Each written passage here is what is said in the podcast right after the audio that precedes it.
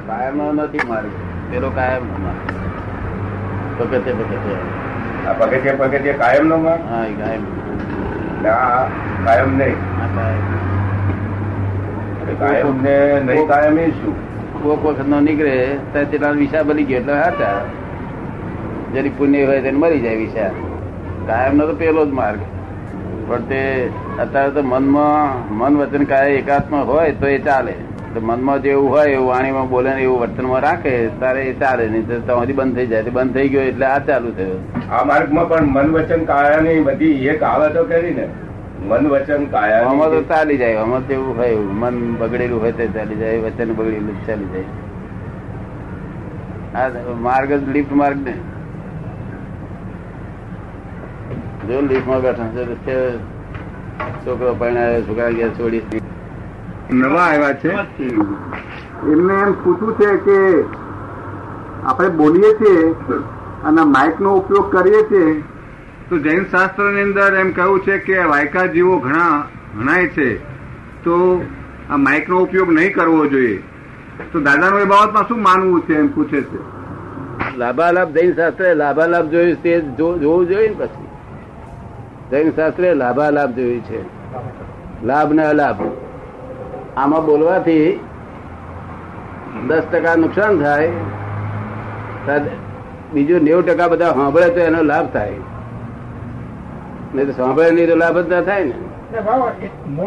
એટલે ટકા સો ટકા કમાય તેમાંથી દસ ટકા અમલ નાખી દેવા પડે જતા રહે. અને નેવ ટકા બચે ને પછી. એટલે આ જૈન માર્ગ એટલે લાભાલાભ નો માર્ગ છે. શું છે? વધુ ફાયદો થતો હોય તો વેપાર કરવો કે છે? જેમાં ખોટ જતી હોય વેપાર ના કરવો. આપને સમજમાં આવે છે વાત? જૈન ધર્મ જ લાભાલાભ નો જ છે. તો બીજાના લાભ માટે એટલે આનાથી અમુક માણસ સુધી હદ સુધી સાંભળે પેલા આગળના સાંભળે તો એમને પૂરેપૂરો લાભ થાય. એ લાભ થાય તે સો સો ટકા લાભ થાય તેમાં દસ ટકા ખાઈ જાય. કારણ આને તો પેમેન્ટ કરવું જ પડે ને. એ તો દોષ છે જ સ્વાભાવિક રીતે. પણ દસ ટકા ખાઈ નેવું ટકા પડી રહે તો એટલો લાભ વધારે છે ને? અને વાપરે જ નહીં તો પેલા લોકોનું લાભ થાય જ નહીં.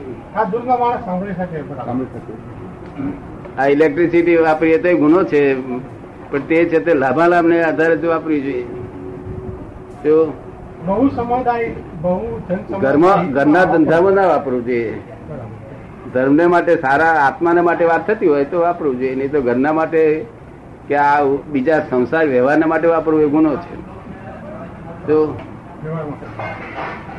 તે આ બધા ભાષણો કરે છે એ વાપરવાનો ગુનો છે. હા એ તો એમનું ભાષણ આ તો ધર્મ એ સમજે તો શાંતિ એને થાય ને.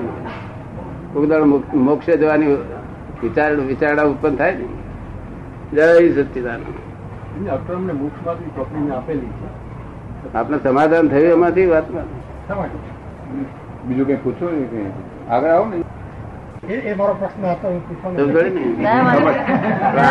અમારી ઈચ્છા ના હોય અમારી ઈચ્છા ના હોય આ બધું પહેરવાની. આ મારા દોષ છે અમે દોષ નથી જોઈ તો અમને પહેરવાની ઈચ્છા ના હોય. અમને અમને આ શોખ શોખ ના હોય આ તો લોકોને હું કાઢી નાખું ને તો લોકો પહેરાય પહેરાય કર્યા કરે. એમને પોતાને ગમે. શું થાય? ગમે. સમજ પડે ને? હું કાઢી નાખું તો એટલે આમાં આમાં એવું છે અમારી લબ જ છે. દરેક જગ્યાએ લાભાલાભ હોય તો ના એટલે તમે તો પહેરાયો સામે ભક્ત પહેરાય બરાબર એટલે એમાં પાપ જે કઈ આ મહાન જે લાભાલાભમાં ક્યાં જોવાનું નથી કે જ્યાં આગળ ત્રસ જીવો હોય ત્રસ એમાં લાભ લાભાલાભ નહીં જોવાનો. જે ત્રસ નથી ત્યાં આગળ લાભાલાભ જોવાનો.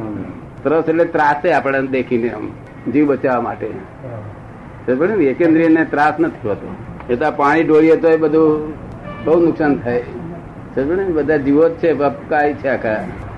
જીવોનું જ પાણી છે. પણ તે એની સામો છે તો લાભ થતો હોય.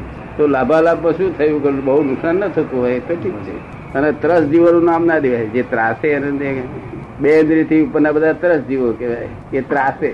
આ કીડી ને એ બધા ત્રણ ઇન્દ્રિય ના હોય તો નાસી જાય આપણને દેખી આમ અડીએ તે પહેલા. જીવ બચાવવા માટે નાસી જાય. દુઃખ ના થાય દુઃખ ગમે નહીં.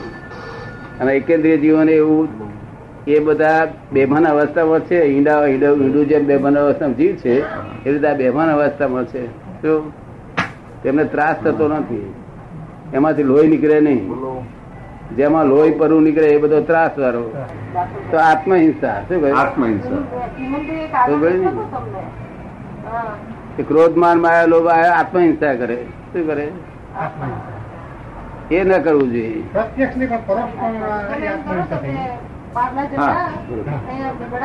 ક્રોધ માન માયા લોભ આ ચાર જે કસાયો છે ને એના અંગે જે કંઈ થાય હિંસા તે આત્મહિંસા છે. અને એમાં બહુ મોટો દોષ છે એમ દાદા કે અને એ એ બહુ જોખમ વાળું છે. તે તો અત્યારે કોઈ કરતા નથી ને? કે સંસારમાં છીએ એટલે કુદરતી થઈ જ જાય છે. સંસારની બહાર કોણ હોય છે?